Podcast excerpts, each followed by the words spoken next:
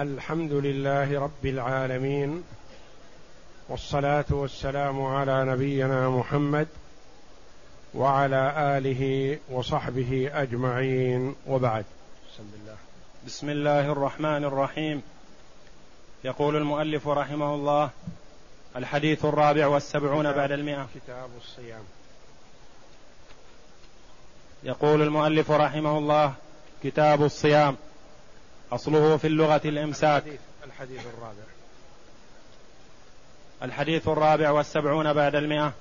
عن أبي هريرة رضي الله عنه قال قال رسول الله صلى الله عليه وسلم لا تقدموا رمضان بصوم يوم أو يومين إلا رجلا كان يصوم صوما فليصمه. المؤلف رحمه الله تعالى أتى بكتاب الصيام بعد كتاب الزكاة. وهكذا ترتيب الفقهاء رحمهم الله تعالى لأبواب العبادات. أولها الصلاة ثم الزكاة ثم الصيام ثم الحج. هكذا درجوا في كتب الفقه لأن أهم الأركان بعد الشهادتين هي الصلاة وتليها قرينتها الزكاة ثم الصيام ثم الحج.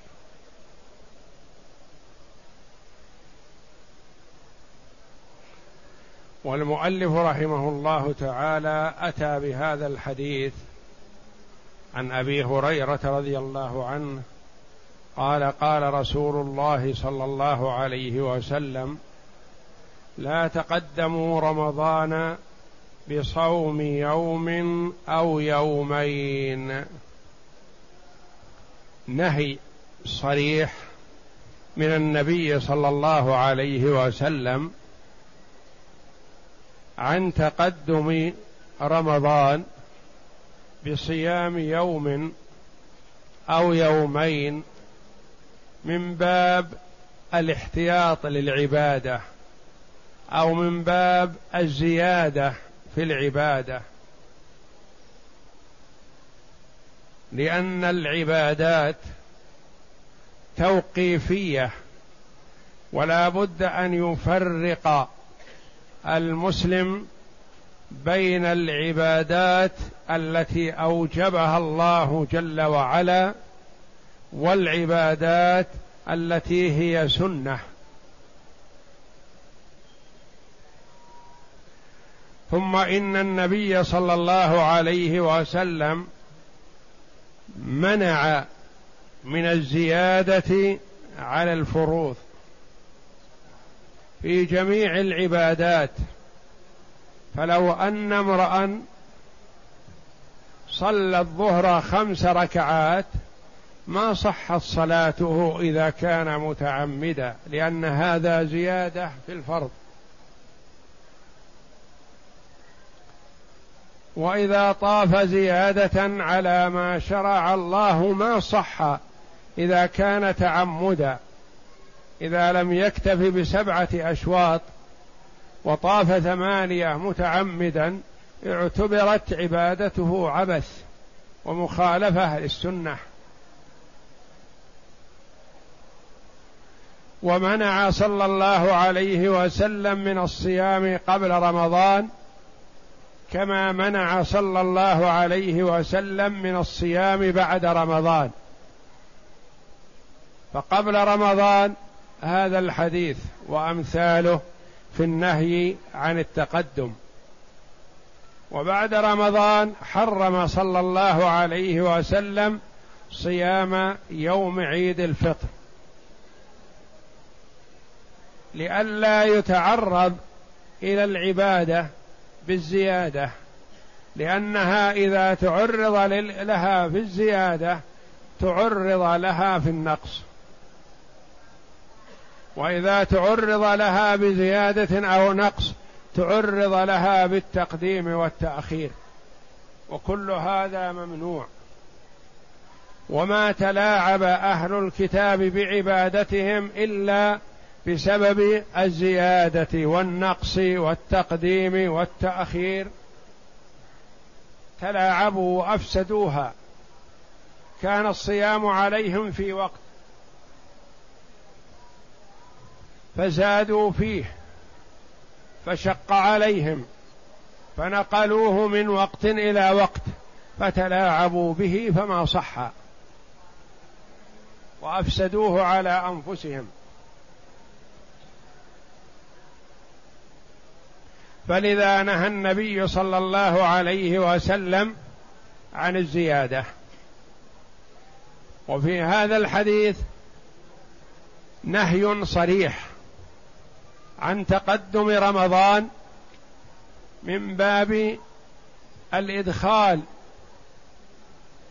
للزيادة على رمضان. وفي هذا رد على الرافضة لأن الروافض كانوا يزيدون ويتقدمون رمضان يقولون من باب الاحتياط. وفي هذا الحديث رد صريح عليهم. إلا من استثنى النبي صلى الله عليه وسلم. فالمرء قد يكون من عادته صيام يوم الاثنين أو صيام يوم الخميس. ويوم الاثنين أو يوم الخميس صادف هو الثلاثون من شعبان. أو التاسع والعشرون من شعبان. فلم يمنع النبي صلى الله عليه وسلم المرء من صيام كان قد اعتاده. يصومه نفلا لله لأن العمل كلما داوم عليه صاحبه فهو أحب إلى الله. لما سئل أي العمل أفضل قال ما داوم عليه صاحبه أو أحب العمل إلى الله أدومه أو كما قال صلى الله عليه وسلم. فالمداومة على العبادة مطلوبة إلا إن جاءه نهي صريح كيوم العيد مثلا فهو محرم سواء كان ايا كان فلا يجوز صيامه لا نذرا ولا نفلا ولا يوم الخميس ولا يوم الاثنين ولا غيرهما. يحرم صيامه. وأما ما قبل رمضان فقد استثناه صلى الله عليه وسلم في قوله إلا رجلا كان يصوم صوما. يعني كان اعتاد أن يصوم هذه الأيام. فله أن يصوم أو رجل بقي عليه قضاء من رمضان الفائت. فيجب عليه صيامه. أو رجل نذر أن يصوم مثلا هذا اليوم. لا لأنه آخر شعبان وإنما نذر أن يصوم يوم الاثنين مثلا من كل أسبوع فيصومه. أو يصوم يوم الخميس من كل أسبوع فيصومه. أو اعتاد أن يصوم نفلا فيصومه. أما أن يصومه لأنه قبل رمضان بيوم أو لأنه قبل رمضان بيومين فلا يجوز ذلك. والنهي هنا على رأي جمهور العلماء للتحريم للكراهة لا للتحريم. ويرى بعضهم التحريم. ومن يقول بالتحريم هو أقرب لأنه أقرب إلى الدليل لأن النهي الأصل في النهي للتحريم إلا ما صرفه صارف.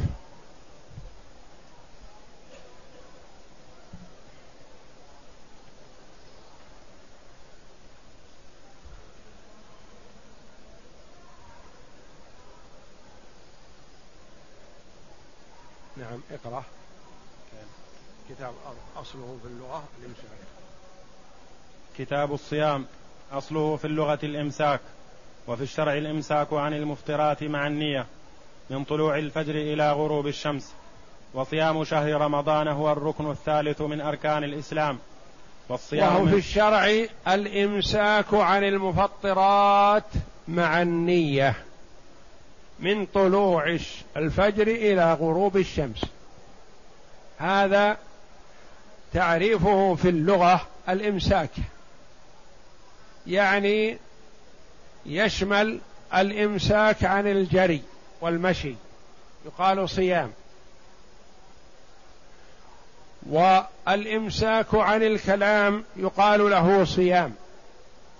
كما قالت مريم عليه السلام إني نذرت للرحمن صوما فلن أكلم اليوم إنسيا.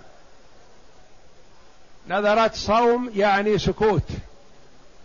ما تجيب. أي سائل يسأل ما تجيب. تحيل الإجابة إلى وليدها. عيسى على نبينا وعليه أفضل الصلاة والسلام.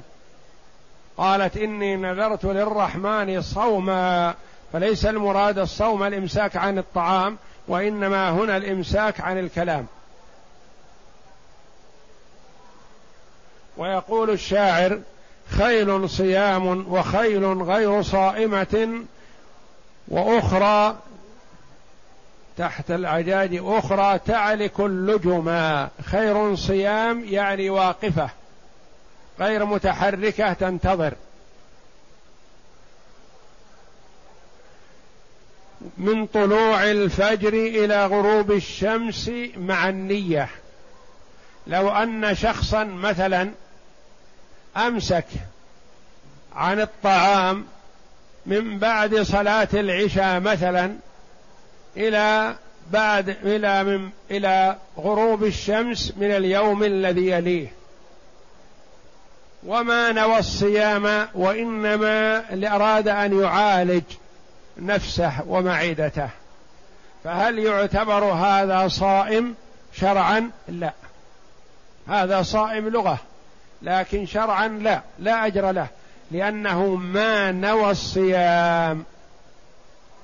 لو أن شخصا نوى الصيام مثلا أكل بعد طلوع الفجر. صلى الفجر وأكل. ومن طلوع الشمس إلى الغروب لم يأكل شيئا بنية التقرب إلى الله. هل يعتبر صائما؟ لا.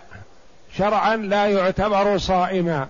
ولو نوى لأن لابد من النية أن تكون من كذا إلى كذا من طلوع الفجر إلى غروب الشمس. أما تأخير النية فقط مع الإمساك فهذا ورد في النفل. كان النبي صلى الله عليه وسلم يأتي إلى بيوت نسائه ضحى فيسأل هل من طعام؟ فكل واحدة تقول لا والله ما عندنا إلا ماء. فيقول إني إذن صائم. فنية الصيام نفلا يصح نهارا بشرط أن لا يكون أكل شيئا بعد طلوع الفجر. شخص صلى الفجر ما نوى الصيام مثلا لكن وهو لم يأكل شيئا بعد صلاة الفجر وبعد طلوع الفجر ثم نوى الصيام بعد ذلك صح له. نفلا لا فرضا. أما الفرض فلا بد من نية الصيام ليلا يعني قبل طلوع الفجر.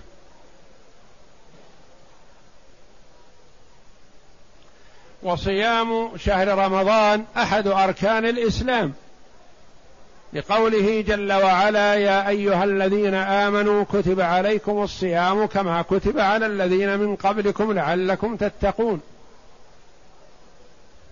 وقال شهر رمضان الذي أنزل فيه القرآن هدى للناس وبينات من الهدى والفرقان فمن شهد منكم الشهر فليصمه.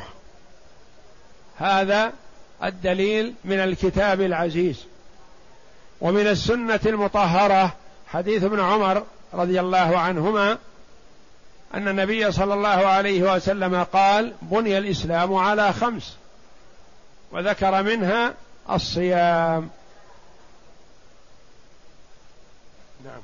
والصيام. من أفضل العبادات لأنه تجتمع فيه أنواع الصبر الثلاثة الصبر على طاعة الله والصبر على عن معاصي الله والصبر على أقدار الله المؤلمة. الصبر الصيام من أفضل العبادات لأنه تجتمع فيه أنواع الصبر الثلاثة. والله جل وعلا قال إنما يوفى الصابرون أجرهم بغير حساب. والصبر أنواع. صبر على طاعة الله وصبر عن معصية الله وصبر على أقدار الله المؤلمة. صبر على طاعة الله. المسلم يقوم لصلاة الفجر في البرد الشديد والحر والرطوبة. يصبر نفسه لأداء هذه الطاعة التي افترضها الله جل وعلا. هذا صبر على طاعة الله. صبر عن معصية الله. تتهيأ له المعصية من سرقة أو زنا أو شرب خمر. لكنه يمنع نفسه عن المعصية ويصبرها خوفا من عقاب الله. هذا صبر عن معصية الله. المسلم يبتلى بوفاة حبيب الله أو بفقد حاسة من حواسه أو بفقد مال فيصبر ويحتسب الأجر عند الله جل وعلا. هذا صبر على أقدار الله المؤلمة. هذه الأنواع الثلاثة كلها تجتمع في الصيام. فهو صبر على الطاعة لأن الصيام طاعة لله. وصبر عن المعصية لأن الأكل في نهار رمضان معصية. وصبر على أقدار الله المؤلمة الجوع والعطش من أقدار الله المؤلمة. فتجتمع أنواع الصبر في هذه في الصيام. ولذا قال الله جل وعلا في الحديث القدسي إلا الصيام فإنه لي وأنا أجزي به. عمل ابن آدم له الحسنة بعشر أمثالها إلى سبعمائة ضعف إلى أضعاف كثيرة. يقول الله جل وعلا إلا الصيام فإنه لي وأنا أجزي به. لأنه سر بين العبد وبين ربه. يستطيع أن يقول أنا صائم مثلا ويأكل ويشرب ولا أحد يدري عنه.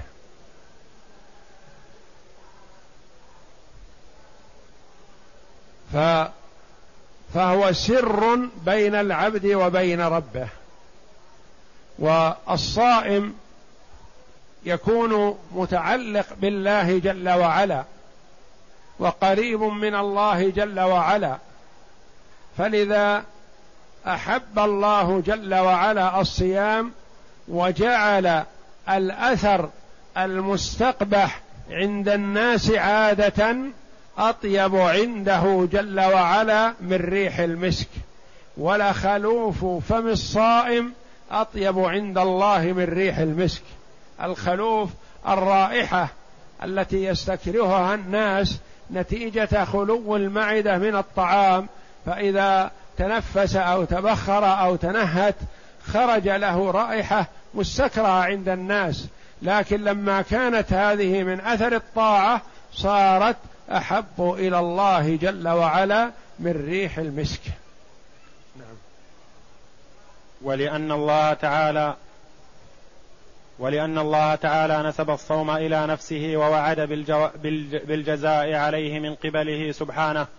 ولأنه سر بين الرب وبين عبده فهو من أعظم الأمانات. أما حكمه وأسراره فليس في مقدور هذه النبذة المختصرة أن تبين ذلك.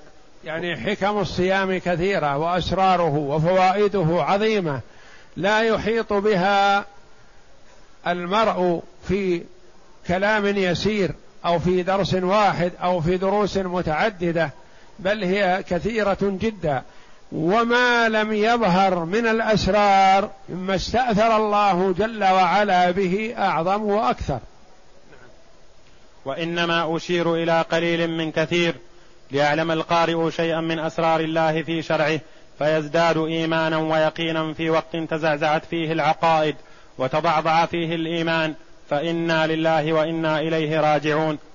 لأن المرء إذا عرف حكمة التشريع وفائدته ازداد إيمانه. نعم. فمن تلك الحكم الحكم السامية عبادة الله والخضوع له. يعني العبادة هذه أهمها. أن المرء يترك هذه المحبوبات له عبادة لله. ما تركها لزيد ولا لعمر ولا لعزيز من الناس وإنما تركها عبادة لله فهو في عبادة من حين دخوله في الصيام حتى يفطر. نومه في عبادة ذهابه ومجيئه في عبادة لأنه صائم متلبس بعبادة. نعم. ليكون الصائم مقبلا على الله تعالى خاضعا خاشعا بين يديه حينما ينكر سلطان الشهوة. فإن القوي فإن القوى تغري بالطغيان والبطر. كلا إن الإنسان ليطغى أن رآه استغنى. فليعلم المرء إذا شبع وتمكن من الدنيا قد يعرض له الكبر والطغيان والتكبر. فأمر الله جل وعلا بالصيام ليكسر حدة النفس وعلوها. كما قال الله جل وعلا كلا إن الإنسان ليطغى يعني يشعر بالطغيان والتكبر أن رآه استغنى. إذا استغنى تكبر على الفقراء والضعفاء وهذا هو الجاهل الشقي. أما المؤمن فهو كلما تجددت له نعمة من نعم الله جل وعلا جدد لها شكر ومن أهم الشكر التواضع لله جل وعلا والتواضع لعباد الله الصالحين. فالمؤمن يتواضع لله ويتواضع لعباد الله الصالحين وإنما يتعاظم ويترفع على الطغاة والظالمين ونحوهم. نعم. فليعلم أنه ضعيف فقير بين يدي الله حينما يرى ضعفه وعجزه فينكر في نفسه الكبر والعظمة فيستكين لربه ويلين لخلقه. لخالقه. ويست... نعم ويلين لخلقه لخلق الله يعني عباد الله الصالحين. نعم. ومنها حكم اجتماعية. كما وصف الله جل وعلا عباده المؤمنين بقوله أذلة على المؤمنين أعزة على الكافرين. يعني يكون مع إخوانه المسلمين كأنه خادم لهم. ذليل مستكين متواضع. أما مع الكفار والظلمة فيكون عزيز الجانب قوي ما يلين ولا يضعف معهم. ومنها حكم اجتماعية من اجتماعهم على عبادة على عبادة واحدة في وقت واحد. اجتماع خلق وحكمة اجتماعية إشعار للمسلمين. بأنهم شيء واحد. أعظم واحد في عباد الله وأفقر واحد في عباد الله كلهم يشتركون في هذه العبادة. في الصيام الواجب كلهم يصومون. ما يقال هذا يصوم عنه عبيده هذا يصوم عنه عماله هذا يصوم عنه مواليه وهو يأكل ويشرب لا كلهم سواء الصغير والكبير الحاكم والمحكوم الغني والفقير السيد والرقيق كلهم يشتركون في هذه العبادة ما ينوب فيها أحد عن أحد. هذه إشعار للمسلمين بالسواسية بالتكاليف الشرعية. نعم. وصبرهم جميعا قويهم وضعيفهم شريفهم ووضيعهم غنيهم وفقيرهم على معاناتهم وتحملها مما يسبب ربط قلوبهم وتآلف أرواحهم ولم كلمتهم. وليس شيء أقوى من هذه الإرادة المتينة التي لا تحكمها أقوى الدعايات. كما يعني هذا تشريع إلهي يربط بين المسلمين بهذا الصيام. لو تكلم الناس مهما تكلموا بالرباط بين المسلمين ما أدوا شيئا من فائدة اشتراك الكبير والصغير والشريف والوضيع في هذه العبادة. نعم. كما أنه سبب عطف بعضهم على بعض ورحمة بعضهم بعضا حينما يحس الغني ألم الجوع ولذع الظمأ. يعني لولا الصيام قلنا الغني ما يحس بألم الجوع ولا يدري. كل ما أراد الأكل موجود كل ما أراد الشرب موجود كل ما أراد التفكه موجود لكن الله جل وعلا شرع له هذا حتى يشعر. وجعله جل وعلا في حدود طاقة الإنسان. يعني ليس صعبا جدا لا يستطيعه أحد إلا القليل من الناس وليس ميسورا مثلا صبر من الظهر إلى العصر أو من الظهر إلى المغرب هذا لا يضير الناس. ولكن الله جل وعلا شرعه من طلوع الفجر إلى غروب الشمس. فيه شيء من مس الجوع لكن ليس فيه إرهاق ولله الحمد. وليس مستحيل ولا صعب. تشريع من حكيم حميد. لو كان الصيام ثلاثة أيام متوالية ما أطاقه إلا القلة من الناس. لو كان الصيام مثلا من طلوع الشمس إلى الزوال صار شيء يسير لا لا يؤثر في النفس شيئا. ولكن الله جل وعلا شرعه في هذا الوقت الذي هو بين بين. لا شاقا مشقة عظيمة ولا سهلا ميسورا. ولهذا منع النبي صلى الله منع النبي صلى الله عليه وسلم من سرد الصيام مطلقا. لأن النفس إذا تعودت الصيام أصبح لا مشقة فيه. فأكثر ما يكون الإنسان يصوم يوما ويفطر يوما. ففي هذا اليوم الذي يفطر فيه اليوم الثاني من الصيام يكون أشق. ولو كان سردا للصيام انظر في شهر رمضان المبارك مثلا حيث أننا نسرد الشهر متواليا العشر الأواخر من رمضان والخمسة عشر الأخيرة شيء عادي ما يتأثر فيه الإنسان. لأنه تعود. اليوم الأول والثاني والثالث أشق مما بعدها. فلذا نهى النبي صلى الله عليه وسلم عن سرد الصيام ما صام من صام الأبد أو ما صام من صام الدهر. نهى عن صيام الدهر. وإنما أكثر ما يكون الإنسان في الصيام يصوم يوما ويفطر يوما. حتى يحس بشيء من الجوع في الصيام. لو سرد الصيام ما أحس بالجوع. تعود هذا الشيء. وصار إلى العادة أقرب منه إلى العبادة. نعم. فيتذكر أن أخاه الفقير يعاني هذه الآلام دهره كله. يعني كل الفقير دائما يحصل له الجوع. نعم. فيجود عليه من ماله بشيء يزيل الضغائن والأحقاد. ويحل, ويحل, ويحل محلها المحبة والوئام وبهذا يتم السلم بين الطبقات. نعم. ومنها حكم أخلاقية تربوية فهو يعلم الصبر والتحمل ويقوي يعلم المسلم الصبر والتحمل. ما يكون جزع ما يكون ما عنده شيء من الصبر يكون عنده شيء من الصبر والتحمل إذا خرج للجهاد يصبر عن الطعام والشراب وقت إذا خرج في طلب العلم يصبر.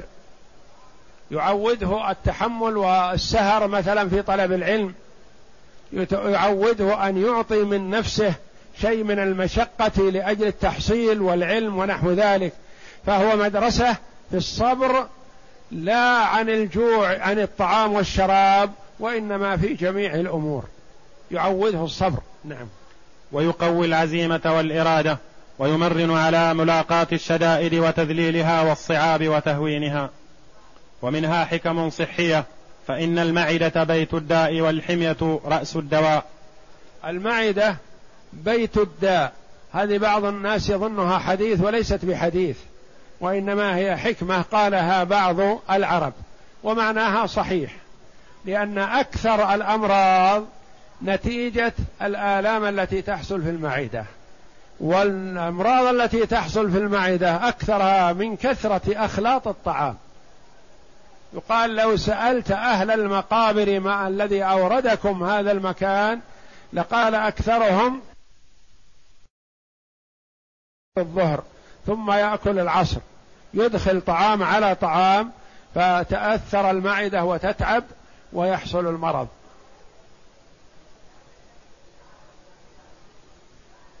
وحينما جاء طبيب إلى المدينة كما ذكر المؤرخون ما عاده أحد وما مر عليه أحد للعلاج. فاشتكى الحال فعلى النبي صلى الله عليه وسلم فقال عليه الصلاة والسلام نحن قوم لا نأكل حتى نجوع. وإذا أكلنا لا نشبع. يعني ما نأكل أكل حتى يكون الإنسان في حاجة إليه جائع فيأكل. فإذا أكل لا يكثر ويملى المعدة. والحديث الصحيح بحسب ابن آدم لقيمات يقمن صلبه. فإن كان لا محالة يعني اكلا فثلث لطعامه وثلث لشرابه وثلث لنفسه. لو أننا تقيدنا بهذه التعليمات النبوية ثلث وثلث وثلث ما تأثر أحد من مرض من معدته. وأكثر الأمراض تنشأ من المعدة حتى أمراض الرأس حتى أمراض المفاصل حتى أمراض العظام أكثر منشاها من المعدة. فالصيام فيه صحة لكن لا يجوز للمسلم أن يصوم بنية الصحة لا. وإنما هذا من الفوائد. أما إذا صام بنية الصحة وتصحيح جسمه فهذا لا فائدة فيه ولا أجر له. مثل الذي يعمل رجيم ونحو ذلك مثلا يريد حالة جسمه ما في هذا قربة لله جل وعلا. وإنما هذا من الفوائد. مثلا كما نقول مثلا في الصلاة الصلاة فيها فوائد عظيمة أهمها أنها ركن من أركان الإسلام واجب في الشرع. لكن لو صلى المرء بنية أنها رياضة تحريك للجسم ركوع وسجود وقيام وكذا كما أعجب بها كثير من أطباء الغرب والكفار لما رأوا المسلمين يصلون تعجبوا من هذا عجبا شديدا وقال هذا يعطي كل عضو من أعضاء الإنسان حقه من الحركة. قيام ثم ركوع ثم سجود ثم جلوس وهكذا. ولهذا الجلوس بين السجدتين هذا لا يستطيعه غالبا إلا المسلم. لأن غير المسلم يكون ما تعوده منذ الصغر. فابن أربعين سنة مثلا غير مسلم ما يستطيع يثني رجليه كما يثنيها المسلم لأنه ما تعودها. وأمور كثيرة فوائد عظيمة في الصلاة بدنية ورياضية وغيرها مثلا لكن ما يجوز للإنسان أن يصلي بنية كذا أو بنية كذا وإنما لأنها قربة وطاعة لله جل وعلا وهذه الأشياء تدخل تبعا. كذلك الصيام. ولا بد للمعدة أن تأخذ فترة استراحة واستجمام بعد تعب توالي الطعام عليها واشتغالها بإصلاحه. يأكل المرء طعام السحور. نعم لكن من بعد من الضحى أو من الظهر إلى الغروب ومعدته فارغة مرتاحة. تستجم وتستريح. ولهذا استحب للصائم أن يفطر على شيء يسير. يفطر على تمرات سهلات ثم يصلي. ويخطئ من يتناول كل شيء قبل الصلاة. وإنما يتناول شيئا يسير اولا من الحكم النبوية شرع الإفطار على تمر. لأن الحلى شيء حسن للمعدة عند خلوها. فيأكل تمرات ويشرب عليها شيء من الماء ثم يقوم يصلي. ولا يشحن المعدة بالطعام بدل ما كانت فارغة يعبيها إلى آخرها. وإنما يأخذ شيئا يسير ويقوم للصلاة. ثم تتحرك المعدة في هذا الطعام الذي جاءها اليسير ثم يتعشى بعد ذلك. ما كان السلف يتعشون إلا بعد صلاة المغرب للصائم. كانوا يفطرون قبل الصلاة ويكون العشاء بعد الصلاة خلافا لما اتخذه بعض الناس اليوم يفطر فطورا كاملا دفعة واحدة وهذا خطأ صحيا مضر بالمعدة.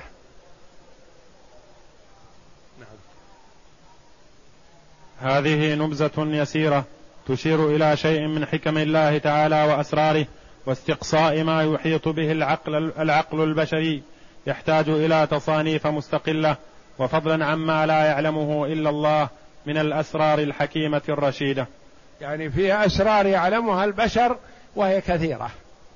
وأسرار لا يعلمونها الله جل وعلا يعلمها. الغريب لا تقدموا بفتح التاء والدال على حذف تاء المضارعة لأن أصل أصله لا تتقدموا الأصل كلمة لا تتقدموا رمضان لأن تاء المضارعة حذفت بوجود هذه التاء الزائدة قبلها. لا تقدموا رمضان يعني لا تصوموا قبله. نعم. المعنى الإجمالي. الشارع الحكيم يريد التمييز بين العبادات والعادات ويريد أن يميز بين فروض العبادات ونوافلها ليحصل الفرق بين هذا وذاك. لذا فإنه نهى عن تقدم شهر رمضان بصيام يوم أو يومين أو نحو ذلك ليكون مفطرا مستعدا لصيام شهر رمضان إلا من كان له عادة من صوم من صوم يوم كيوم الخميس أو الاثنين. أو قضاء تضايق وقته أو نذر لزمه. تضايق وقته يعني إذا كان على المرء قضاء من رمضان الفائت ولم يبقى من شعبان إلا بقدر الأيام التي عليه وجب عليه أن يسردها حتى يصوم حتى رمضان. مثلا يكون بقي عليه عشرة أيام من رمضان الفائت والآن مثلا غدا واحد وعشرين شعبان مثلا.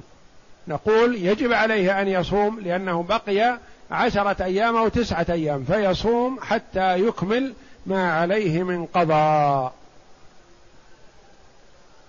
أو نذر لزمه فليصمه لأنه تعلق بسببه بخلاف نفل الصيام المطلق فأقل ما فيه الكراهة النفل المطلق أقل ما فيه الكراهة ويرى بعض العلماء كما قدمت التحريم. ما يؤخذ من الحديث. اولا النهي عن تقدم رمضان بصيام يوم أو يومين. ثانيا الرخصة في ذلك لمن صادف قبل قبل رمضان له عادة صيام كيوم الخميس والإثنين. ثالثا من حكمة الله من من حكمة ذلك والله أعلم. تمييز فرائض العبادات من نوافلها والاستعداد لرمضان بنشاط ورغبة. وليكون الصيام شعار ذلك الشهر الفاضل المميز به. وقال ابن حجر رحمه الله في فتح الباري إن الحكم علق بالرؤية فمن تقدمه بيوم أو يومين فقد حاول الطعن في ذلك الحكم. الرسول عليه الصلاة والسلام قال صوموا لرؤيته وافطروا لرؤيته. فإذا تقدم المرء قبل ذلك ما امتثل. وما استجاب لأمر رسول الله صلى الله عليه وسلم. صام قبل رؤيته. وفي هذا مخالفة وطعن في الحكم الذي أمر به النبي صلى الله عليه وسلم. والله أعلم وصلى الله وسلم وبارك على عبده ورسول نبينا محمد وعلى آله وصحبه أجمعين.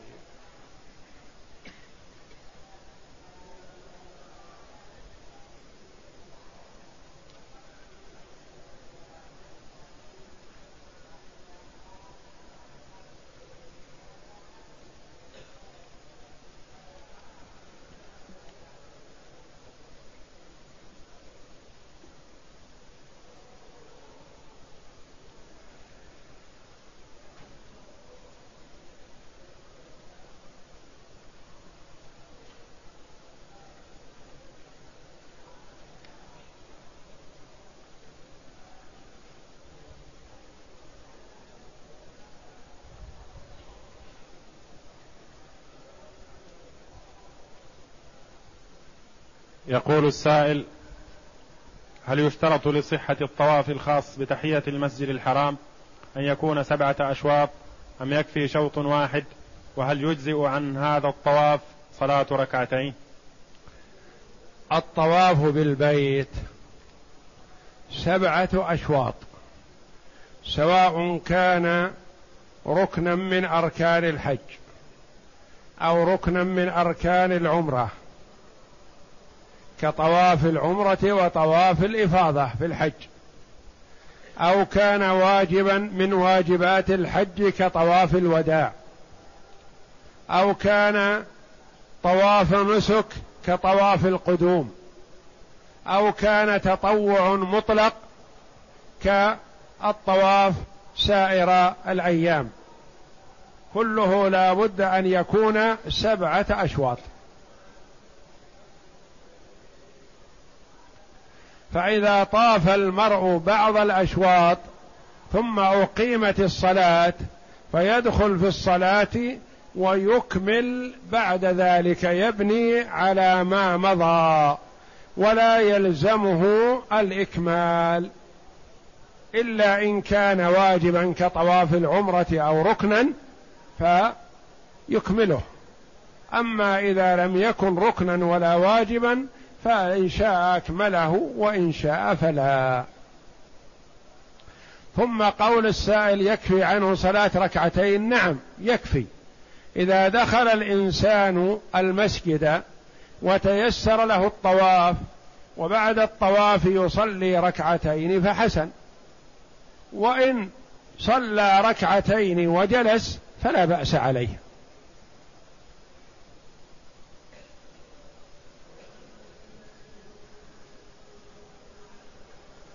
يسأل عن إعفاء اللحية وأنه يناله ضرر بإعفائها. الجواب إعفاء اللحية مأمور به شرعا.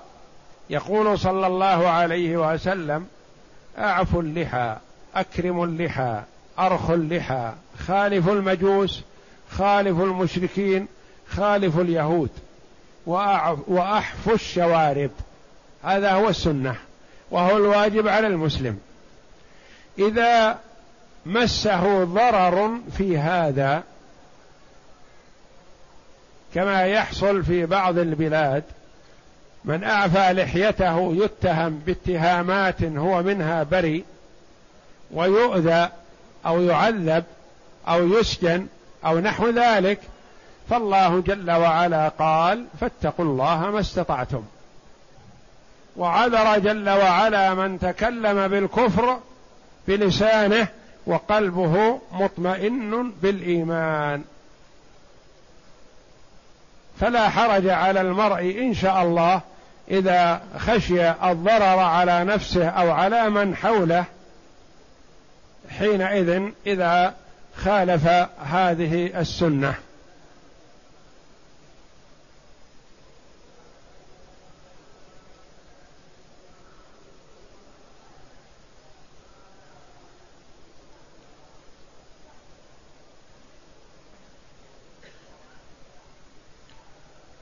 يقول أريد أن أعتمر عن والدي المتوفى المتوفي مع العلم أني دخلت إلى مكة قبل أربعة أشهر ولم أعتمر في هذه الفترة لظروف منعتني فهل يجوز لي أن الآن أن أخرج إلى التنعيم وآتي بعمرة عن والدي؟ ما دام أن السائل له أربعة أشهر في مكة وقد دخل بدون عمرة فيحسن له أن يعتمر. إذا كان قد اعتمر عن نفسه قبل مثلا فيعتمر عن من أراد. أما إذا كان لم يعتمر عن نفسه أبدا فلا يجوز أن يعتمر عن غيره وهو لم يعتمر عن نفسه. ونقول مثلا من دخل مكة بعمرة فلا يحسن أن يخرج للإتيان بعمرة أخرى. ومن كان خارج مكة فيحسن أن يدخل مكة بعمرة. فإن كان دخل مكة بغير عمرة فيحسن أن يخرج للإتيان بعمرة ليدخل مكة معتمرا.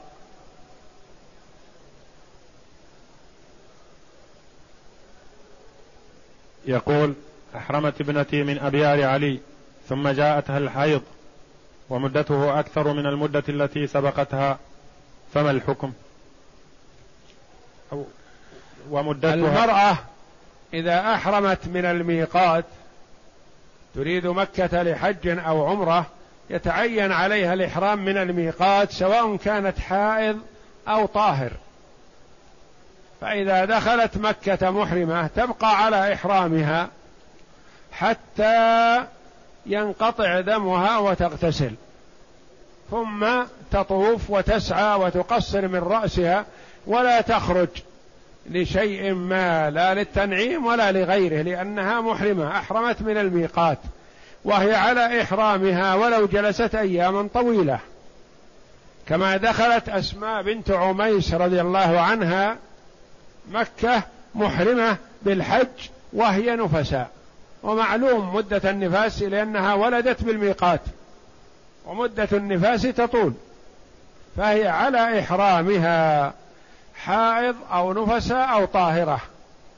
فإذا كانت حائض أو نفسا وانقطع دمها واغتسلت تطوف وتسعى وتقصر من رأسها وقد حلت من عمرتها. أما إذا حان موعد سفرها وهي لم تطهر بعد وسفرها بعيد فتبين هذا لطالب علم في وقته وقت حاجتها ويجتهد لها في الفتوى.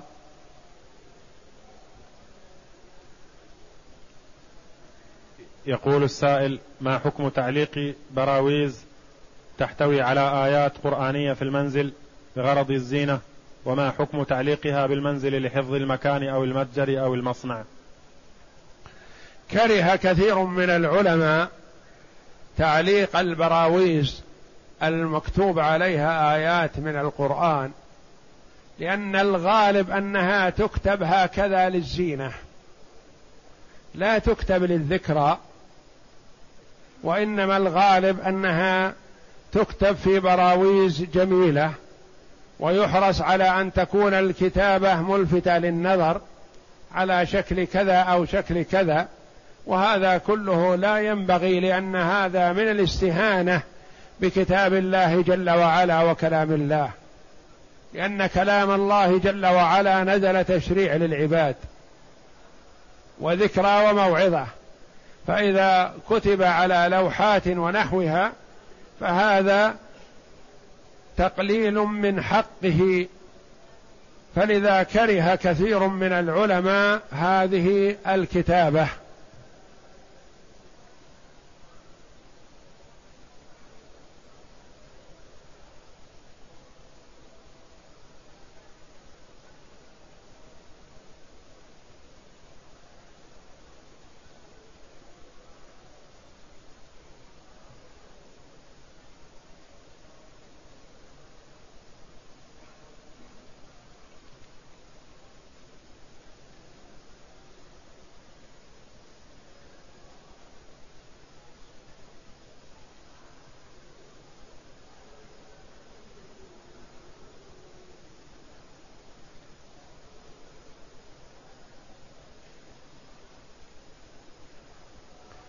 يقول هل توضع اليد كاملا فوق اليد عندما يكون الإنسان في الصلاة أم يضع الكف فوق الكف؟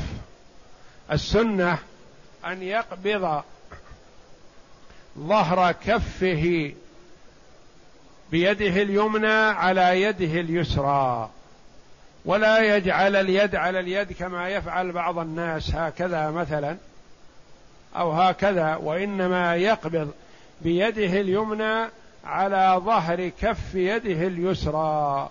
هكذا.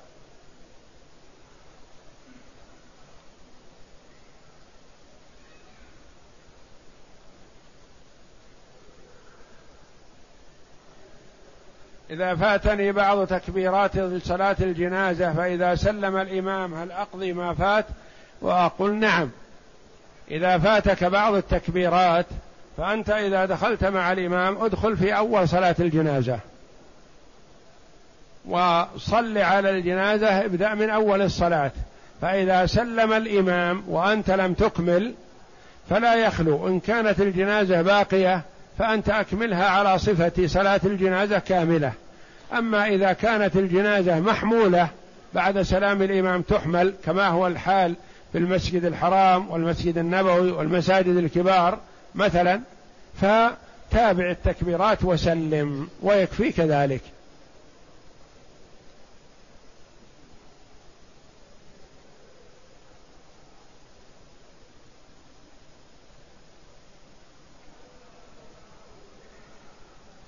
إذا سلم عليك أحد المصلين بعد التسليم فهل تسلم عليه أم لا؟ الأولى للمرء إذا انتهى من صلاة الفريضة أن يشتغل بما أمر به شرعا ولا يشغل نفسه بالسلام على من حوله ويشغل من حوله برد السلام وإنما يشتغل بما ورد شرعا وهو حينما ينصرف من الصلاة ماذا يقول؟ السلام عليكم ورحمة الله. فهو يسلم على من على يمينه وعلى كل عبد صالح في السماء والأرض قديما أو حديثا. وإذا سلم على شماله فكذلك. لما تلتفت وتشغل من حولك بالسلام؟ لكن إذا سلم عليك فرد عليه السلام ما لم تكن في صلاه رد عليه السلام. فإن كنت في صلاة وسلم عليك فرد عليه بالإشارة. إذا دخل الداخل وسلم عليك مثلا وأنت في صلاة فرد عليه بالإشارة بالكف.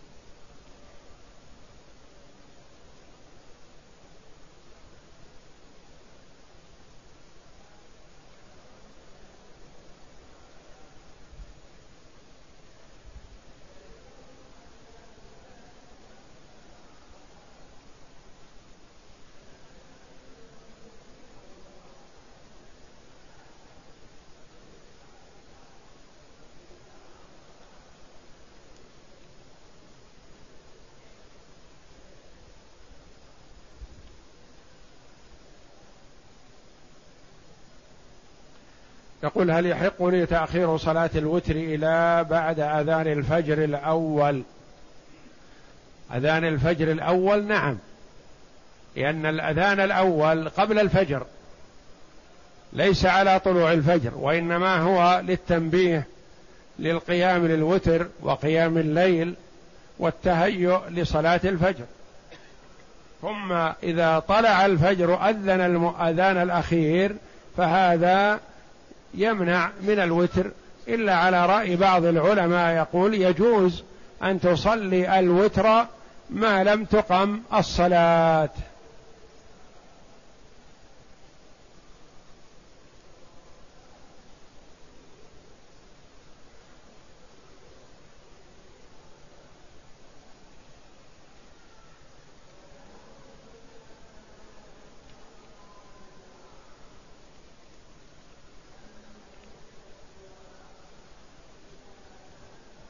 الوسط. يقول إذا كان موقعي في الحرم مقابل الكعبة المشرفة وأنا أصلي صلاة الميت والميت خلفي فهل صلاتي على الميت صحيحة؟ لا حرج لأنك أنت إذا صليت على الجنازة أنت متابع للإمام. ما يلزم أن تكون الجنازة بين يديك أنت. وإنما الجنازة بين يدي الإمام وأنت تابع للإمام. فمثلا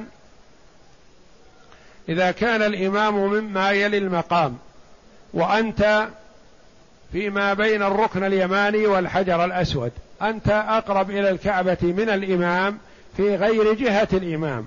والجنازة كذلك متأخرة عن الكعبة لأنها عند الإمام. وأنت متقدم في الجهة الأخرى فلا حرج في هذا والحمد لله.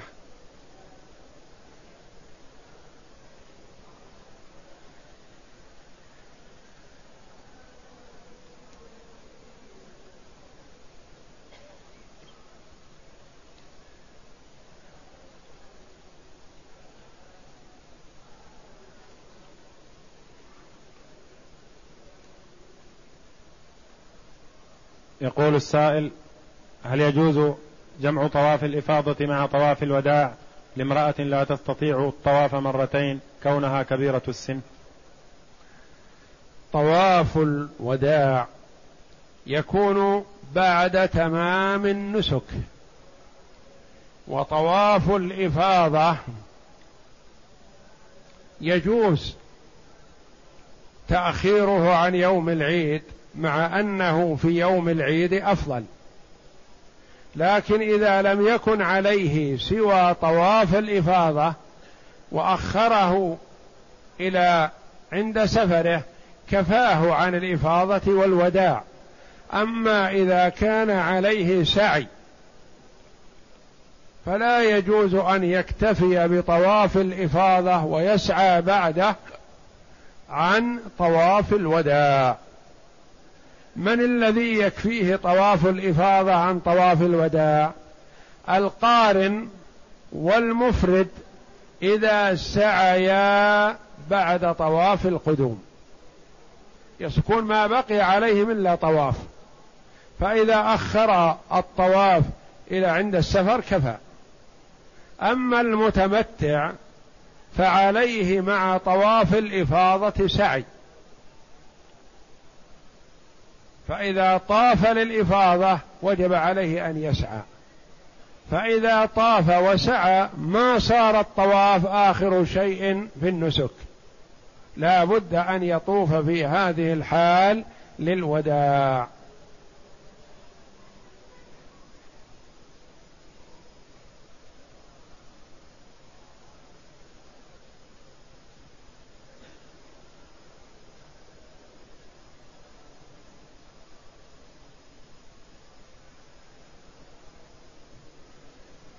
اعتمر يقول قبل أسبوع ويريد أن يعتمر مرة أخرى. أقول أخي ما دمت اعتمرت قبل أسبوع فلا يحسن أن تخرج للإتيان بعمرة أخرى. أما إذا خرجت لغير العمرة اعتمرت وبقيت في مكة ثم خرجت من مكة إلى جدة أو الطائف لغرض من الأغراض ثم رغبت في العودة إلى مكة فتعود إليها بعمرة. أما وأنت بمكة فأكثر من الطواف بالبيت أخي وأحسن لك من الخروج من أجل الإتيان بعمرة أخرى.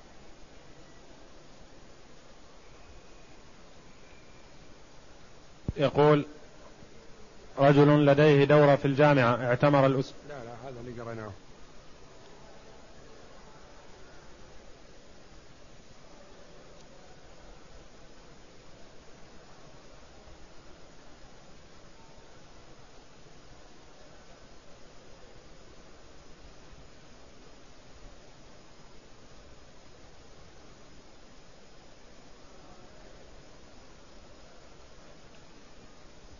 يقول ما الحكم إذا جئت للصلاة والإمام راكعا وعندما ركعت لم أتم الركوع حتى قام الإمام؟ إذا أدركت مع الإمام الركوع ولو يسيرا أدركت الركعة. أما إذا كنت تهوي أنت والإمام يرفع فحينئذ ما أدركت الركعة. تدرك الركعة إذا أدركت الإمام راكعا ولو يسيرا. أدركت الركعة. أما إذا رفع الإمام وأنت تهوي فتكون حينئذ ما أدركت الركعة.